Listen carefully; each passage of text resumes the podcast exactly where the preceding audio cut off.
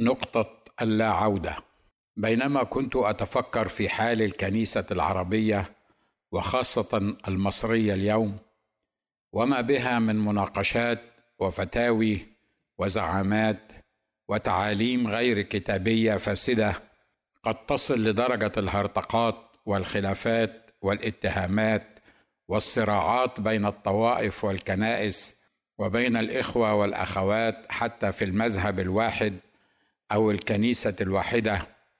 أججتها وزادتها لهيبا. سهولة الحصول على صفحة في الفيسبوك. وسهولة كتابة كل ما يحلو ويروق لأي إنسان كتابته. دون رقيب أو حسيب. أو حتى وازع أو رادع من ضمير أو أخلاق أو إيمان وغيره. لست أدري لماذا قفزت في عقلي هذه العبارة الشهيرة. والحقيقة الاجتماعية والعلمية والروحية الأكيدة وهي عبارة نقطة اللا عوده أو اللا رجعه كما يسميها الغالبية العظمى من الناس. وفيما يخص تعريف القواميس لنقطة اللا عوده وبالرغم من الاتفاق على معناها العام إلا أنها تختلف باختلاف مجال تطبيقه. فنقطة اللا عوده في علم الفيزياء النووية تعني بداية لحظة معينة من التفاعل عندما تكون العملية لا رجعة فيها أي لا يمكن تغيير التفاعل ولا يمكن إيقافه.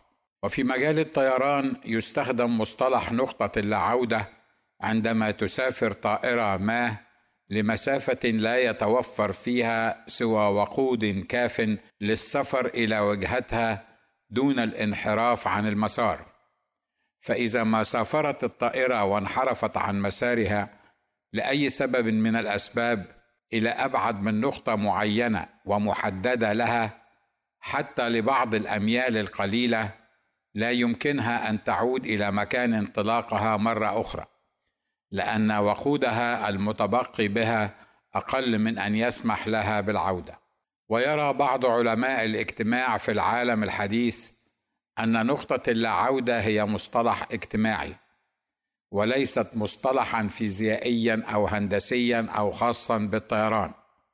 عندما تستخدم في خطاب أو تقرير ما فإنها تريد التأكيد على أهمية وإلحاح اللحظة والقرارات المتخذة فيها.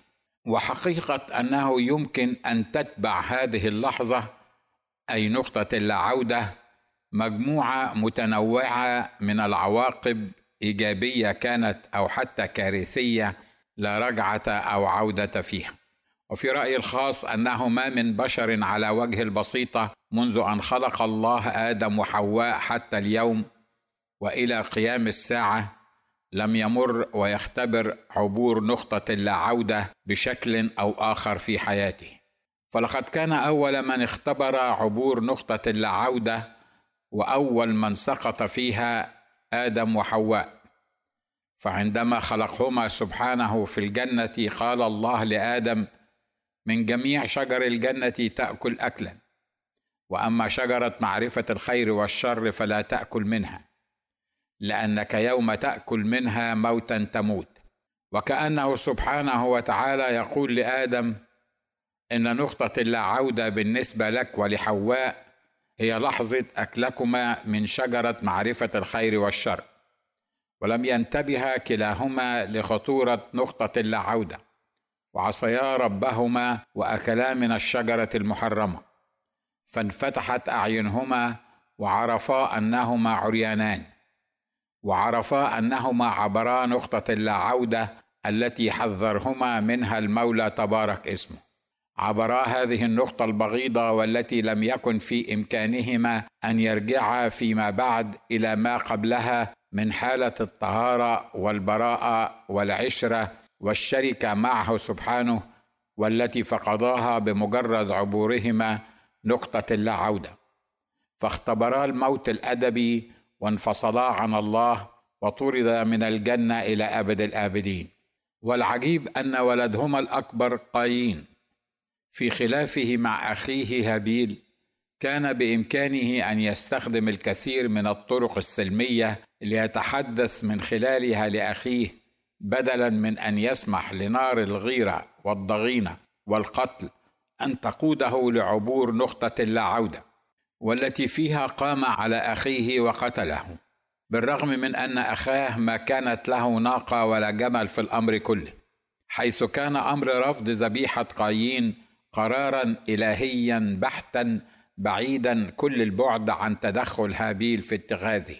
وهكذا توالى في الكتاب المقدس ذكر أشخاص من رجال ونساء الكتاب المقدس ومن الملوك والقادة والنذيرين الذين عبروا نقطة لا عودة ولم يستطيعوا الرجوع إلى ما كانوا عليه قبل عبورها. فلقد عبر عيسو ابن إسحاق نقطة لا عودة حين باع بكريته لأخيه يعقوب. وعندما أدرك أنه عبرها ولا يمكن الرجوع في جريمته الشنعاء وحاول استرداد البركة التي كانت له والرجوع إلى ما قبل نقطة لا عوده لم يستطع. فمع أنه تاب وندم وطلب العودة بدموع لكنه لم يجد للتوبة مكانا. إذ يذكر لنا تنزيل الحكيم ما نصه وطبخ يعقوب طبيخا فأتى عيسو من الحقل وهو قد أعيا. فقال عيسو ليعقوب اطعمني من هذا الأحمر لأني قد أعييت. لذلك دعي اسمه آدوم. فقال يعقوب بعني اليوم بكوريتك فقال عيسو ها أنا ماض إلى الموت فلماذا لي بكوريه فقال يعقوب احلف لي اليوم. فحلف له فباع بكريته ليعقوب فأعطى يعقوب عيسو خبزا وطبيخ عدس فأكل وشرب وقام ومضى فاحتقر عيسو البكورية. لذا كتب لنا كاتب الرسالة إلى العبرانيين محذرا لئلا يكون أحد زانيا أو مستبيحا كعيسو الذي لأجل أكلة واحدة باع بكريته. فإنكم تعلمون أنه أيضا بعد ذلك لما أراد أن يرث البركة رفض إذ لم يجد للتوبة مكانا مع أنه طلبها بدموع وكم من خدام وقادة ومرنمين وقسوس ورؤساء طوائف باعوا البركة بما يشبع بطونهم بأكلة رخيصة أو بقليل من الدولارات أو ببريق الشهرة والانتشار والظهور في التلفزيونات والحديث في الإذاعات. ويعوزني الوقت ومساحة النشر إن حاولت أن أكتب عن كل أولئك الذين عبروا نقطة لا عودة في الكتاب المقدس. لكن نظرا لأننا أمام حالات من الخدام والقادة والخصوص وخاصة المرنمين الذين عبروا منذ زمان بعيد نقطة لا عودة وحيث أنني أثق أن منهم من كان نذيرا لله من بطن أمه للخدمة أو الوعظ أو التعليم أو التأليف والتلحين والترنيم ومكلفا من الله للانتصار على أعداء الله بأسلحة روحية قادرة بالله على هدم حصونه. لذا فقد رأيت أن أذكر في الكتاب شمشون وقد كان من المستخدمين. بشر الملاك والدته بإنجاب غلام من النذيرين. غلام لا يعلو موسى رأسه ولا يكون كالكثيرين الذين يتنجسون بالنساء أو الخمر وما يسكر الغافلين. يتحرك بروح الله فيهزم أعداءه من الفلسطينيين. يخلص بقوة رب السماء شعبه من الظالمين. يخيفهم بالسيف ويقتلهم بلحي الحمار بأمر رب العالمين بترنيم وتسبيح حارب وانتصر وكان من الغالبين وملأ الكون تمجيدا للإله الصادق الأمين. حث الملائكة علي يا ملائكه علي سبح الرب إله القديسين. نجح أينما ذهب ترك بصماته على حياة الملايين. شمشون متفرد مبارك مميز بين الخلق أجمعين. يقتل ألف رجل من أعداء الله الفلسطينيين لا بسيف أو برمح لكن بلحي حمار مسكين. يصعد الجبل حاملا باب المدينة الثقيل المتين. يمسك بأعمدة بيت فيهدمه فوق رؤوس من فيه من المحتفلين. حتى تسللت إلى قلبه أفكار من أعداء الله الشياطين للتزاوج من بنات الناس الأشرار المحرمين فهذه ربعه العدوية وتلك دليل الفلسطينية الإسلامية أعد لهن حفلات وصالونات ولقاءات لمدحهن وتدليلهن حتى تنجس رأس من كان من النذيرين. حاجج الشعب الوثني أحجيات واختلط بالمغنيين والمداحين. التصق بمن يخالفونه في العقيدة والقناعة والدين. بحث في كتب الأولين وآمن بالصوفية والصوفيين. المسيح صوفي في عرفه والروح القدس هو هادي في الحضرة المنشدين. رأى وجوههم تلمع وتعلم الحكمة من الشيوخ المخاوين. خلط التبن بالحنطة فدخل عقر دار الشياطين. حلل ما حرم الله وحرم ما حلل الله وكأنه على الأرض وكيل رب العالمين. لا رجوع لمسؤول أو مشير ولا كبير فالكل في نظره غير مؤهلين. هو وحده من يعرف الكتاب ويفهمه ومن كان دونه فهم من الجهلاء المغيبين. هددهم بأنه سيأخذ كتاب الله من أيديهم وسيتركهم في جهلهم غارقين. دخل بيت الصوفية الشريرة التي أعدها الشيطان لتنجس المؤمنين لتعرف سر قوتهم وتنيمهم على ركبتيها مستسلمين. قالت اخبرني بماذا قوتك العظيمة وكيف أجعلك من المذلين؟ قال إن قوتي في عهد انتظاري في شعري وشعري ألا يكون لغير المسيح إلى أبد الآبدين. قالت أما شعرك فسيظل كما هو لكن فقط لله رب العالمين. لا مسيح ولا طريق وحياة وحق وحيد وأنت تخاطب المسلمين. اجعل إيمانك لنفسك أو اكتبه للمسيحيين المرنمين. تسكت به أصواتهم إن علت لغياب اسم المسيح صارخين. أما شعرك وعهد انتظارك فإن اقطاب الفلسطينيين من المسلمين لنزع جذوره من راس كالمن المستعدين. المتشوقين لرؤيتك ضعيفا هزيلا بين المهانين. فشعرك على كل حال قد خلا من القوة والجمال من سنين. وأنغام شعرك تشابهت مع أنغام من كانوا في الحضرة هائمين. وفي زار عن وعيهم غائبين. حلق العدو سبع خصل من رأس شمشون. فوصل إلى نقطة لا عودة. وفارقته قوته وهو لا يعلم. حاول شمشون أن يوهم من حوله بأنه ما زال هو شمشون القديم صاحب المكانة والقوة التي لا تقهر. انتفض كعادته لكنه كان قد عبر نقطة لا رجعه أخذ إلى حيث لم يشأ. دار في ساقية الأيام وطحونة الأعداء وهو لا يبصر. فإن أول ما يصنعه العدو بالمؤمن النذير هو أن يعمي عينيه حتى لا يعود يرى الأمور على حقيقتها أو يعرف إلى أين سيأخذه الطريق الذي يسير فيه. يعتمد على أذنيه فقط لا عينيه. فهو يسمع كلمات المعجبين والمشجعين والمتيمين والمغيبين على طول الطريق الذي لم تعد عيناه قادرتين على رؤية بدايته أو نهايته. يطمئن في سيره ما دامت الأصوات تحيط به. لا يميز إن كانت أصوات أحباء أم أعداء. أولئك الذين يتألمون لأجله ويزرفون الدم والدمع على ما وصل إليه أم أولئك الذين يهتفون وراءه ليصلب ليصلب. كل من ينتقده فهو عدوه حتى أكل الخبز معه تنكر لهم. لا مجال لذكر العيش والملح بعد. يرى أنهم أعداؤه. عندما يضنيه الصراع مع كل من حوله يعلن اعتزال الكل. ينام على سريره مكتئبا. الأصدقاء الذين كانوا أحباء يذهبون ليرفعوه ليشجعوه ليصلوا معه ويسندوه. لا يلتفت إليهم.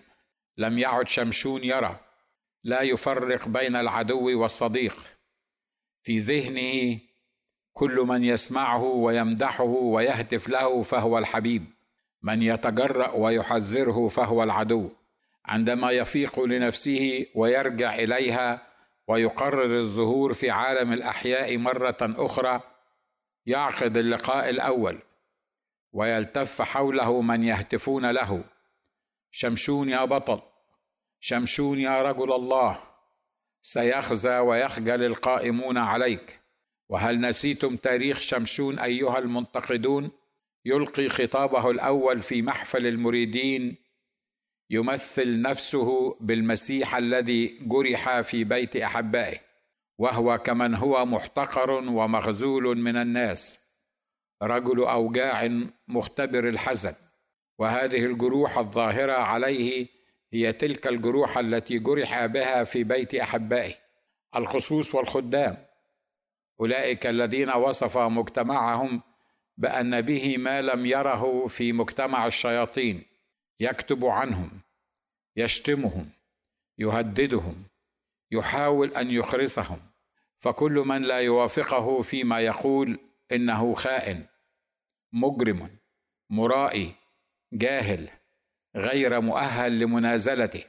وكل جريدة تكتب ضد أفكاره هي جريدة صفراء. يواصل السير في طريقه الذي يصحبه فيه المخاوين أي الذين يتخذون من الجن إخوة لهم الصوفيون المدحون. تقوم كنائس ورؤساء مذاهب متملقون مغيبون مغرضون أو غير مبالين بما يحدث في المجتمع الكنسي والفضائيات الليبرالية التي يشجع مقدمو البرامج بها على زواج المسلم بالمسيحية. يقومون بدعوته ليحيي لياليهم الرمضانية أو سهراتهم الكنسية أو اجتماعاتهم التي يلقبونها بأنها اجتماعات روحية. القلة من رؤساء المذاهب يصدرون البيانات محذرين من تعاليمه والبعض الآخر يصمت كأهل الكهف. الكنائس تضرب بقرارات مذاهبهم عرض الحائط. كنائسهم وقسوسهم يدعونه ليرنم فيها. من رؤساء المذاهب من لا يسمع ولا يرى ولا يتكلم خوفا على علاقته به أو علاقته بالقسيس الذي دعاه أو اتقاء لغضب أعضاء الكنيسة الداعية. تملأ صوره الفيسبوك جنبا إلى جنب مع رجال الله القديسين المشاهير. يثور الناس ويكتبون للشيخ الوقور أو القس المشهور كيف تخدم معه؟ نحن غير مصدقين. ينسحب المسكين ويعتذر عن الحضور وترفع صورته من الإعلانات. أرواح الغي والكذب والتشويش العالي جدا تتبعه أينما يمضي وحيثما حل. خناق وصراع وخلاف بين الإخوة والأخوات. والأبناء في الكنيسة الواحدة أو حتى في البيت الواحد. كل هذا لا يحرك له ساكنا. سأستمر في خطتي. وسأثبت للمعارضين أنني ما زلت شمشون القوي المحبوب المرغوب. وما زال جدول ارتباطاتي مليئا بدعوات القادة والقسوس. سأعود من جديد. لا كشمشون النذير الذي يتحرك بين الكنائس فحسب بل سأتحرك بين سرعة وأشتاؤول بين معسكرات الفلسطينيين.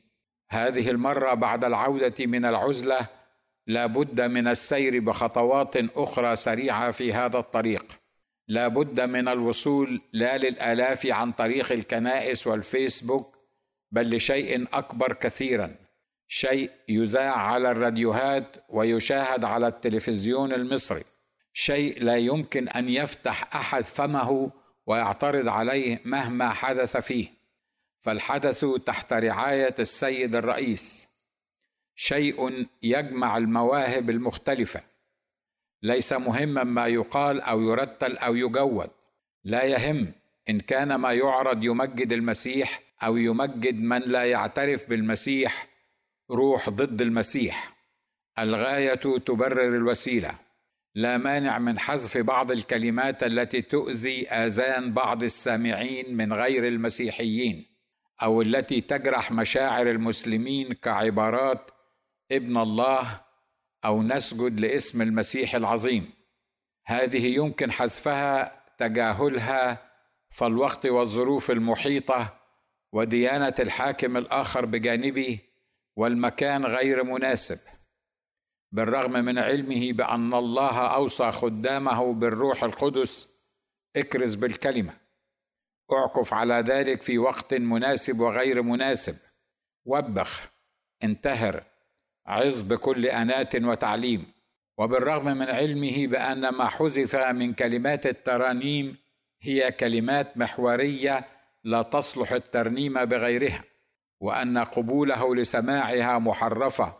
أو محذوفة من القارئ الشاب دون اعتراض منه أو لفت نظر مؤديها إلى أن الكلمات غير صحيحة وناقصة لهو جريمة روحية ستدفع ثمنها الأجيال القادمة.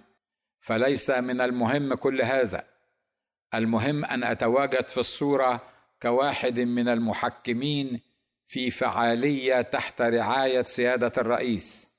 فمن يستطيع من أعدائي أو منتقدي أن يصل إلى تلك المنزلة الرفيعة.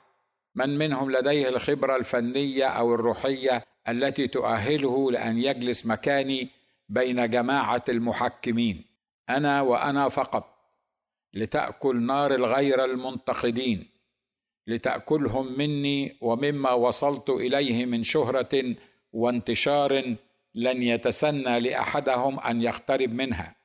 أنا وبعدي الطوفان العظماء ماء وأعظمهم أنا فستسير القافلة وتعوي الكلاب فأنا غني وقد استغنيت ولا حاجة لي إلى شيء ولا يعلم ولن يعلم وإن علم فلن يقبل شمشون حقيقة أن فعلته الأخيرة التي رتبها له أعداء الله ليلعب بها دور الحكم الفني هي تماما كما رتب اقطاب الفلسطينيين في القديم المسرح لشمشون ليلعب أمامهم. إذ يقول الكتاب وأما اقطاب الفلسطينيين فاجتمعوا ليذبحوا ذبيحة عظيمة لداجون إلههم ويفرحوا وقالوا قد دفع إلهنا ليدنا شمشون عدونا. هذا هو عين ما أراه من دعوة شمشون الحديث. كان البيت مملوءا رجالا ونساء وكان هناك جميع اقطاب الفلسطينيين أي قوات الشر الروحية في السماويات. وعلى السطح نحو ثلاثة آلاف رجل وامرأة ينظرون لعب شمشون. وإنني أرى أن شمشون عندما أمسك بالعمودين القائم عليهما بيت داجون كان رمزا وتحذيرا لكل خادم أو مرنم يمسك بالعمودين القائم عليهما بيت حياته وخدمته وتأثيره الروحي على من حوله. فبيت الخادم وخدمته وتكريسه وطاعته وولاؤه لا بد أن يكون مبنيا على عمود واحد هو عمود الحق وقاعدته. وحجر واحد هو حجر الزاوية المسيح يسوع تبارك اسمه. فمن يمسك بعمود آخر سوى عمود الحق وقاعدته ويخلط الأوراق بين عمودين ولاهوتين ابراهيمي وحر وطريقين مسيحي وصوفي وبرين الأيوبي والمسيحي لا بد أن يكون قد قرر الانتحار وقد حكم على نفسه لتمت نفسي مع الأشرار ووصل إلى نقطة لا عودة بالنسبة له. وسيكون الذين أماتهم بعبوره نقطة لا عودة أكثر جدا ممن أماتهم بتعاليمه طوال حياته. وللإنصاف أقول أن الكثيرين في حياتهم من الخدام والمرنمين والكهنة ورؤساء الطوائف والمسؤولين وغيرهم قد وصلوا إلى نقطة لا عودة.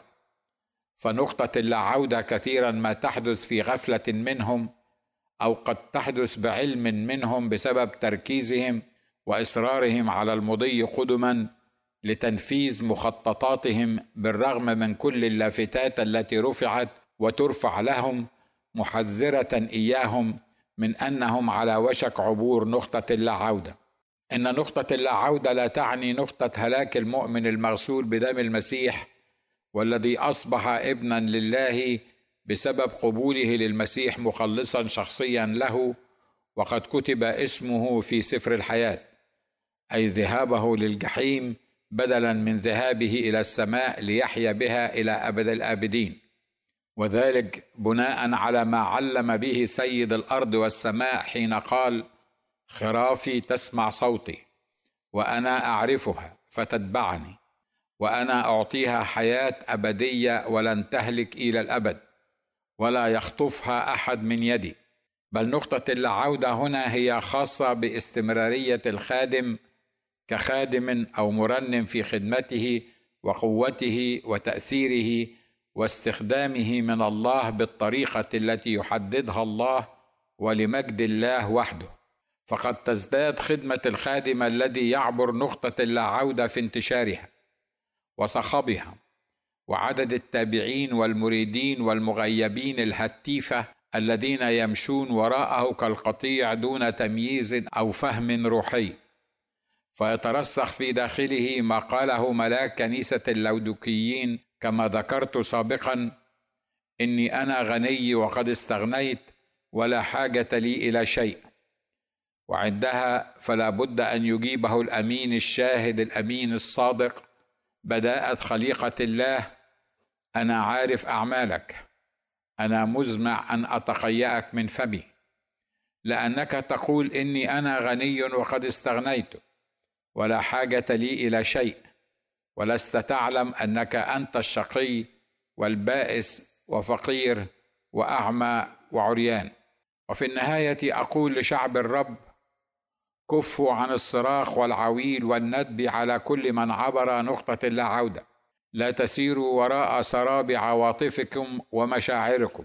فليست هناك قوة في الأرض أو السماء تستطيع أن تعيد من عبر نقطة العودة إلى حالته قبل عبورها. فمع علمي وتأكيدي أن الله لا يعدم وسيلة ليرد نفس من عبر نقطة العودة ويهديه إلى سبل البر من أجل اسمه لكن سيظل في عداد من عبروا نقطة العودة في نفسه وذاكرته وضميره ما قاله وما عمله وما كتبه وفي تأثيره على أتباعه ومن حوله. واطلبوا من الله تمييزا روحيا لما يريدكم أن تفعلوه معهم ولأجلهم. لقد زجر الله صمويل النبي عندما ناح طويلا على شاول ملك إسرائيل. قال الرب لصموئيل حتى متى تنوح على شاول وأنا قد رفضته؟ عن أن يملك على إسرائيل. ومن أراد أن يقرأ أكثر عن كيفية التعامل مع من عبروا نقطة لا عوده فليقرأ على صفحة جريدة الطريق والحق مقال الطرق الإلهية الكتابية للتعامل مع أصحاب الإعلانات الروحية والصوفية. ويا أيها المحاربون ضد كل ما هو ليس كتابي والذين يتتبعون أخطاء من عبروا نقطة لا عودة حسنا تفعلون. اعانكم الله على كشف كل زيف وخداع. لكن انتبهوا لئلا تضيع أوقاتكم وطاقاتكم النفسية والروحية والمادية في تتبع ما وصل إليه من عبروا نقطة لا عودة. فحياتكم أثمن من أن تضيع في أمر آخر سوى الجلوس عند قدمي يسوع. اعملوا فقط ما يأمركم القدير بعمله وضعوا نصب أعينكم أن من هو قائم فينا فلينظر لئلا يسقط ويعبر نقطة لا عودة.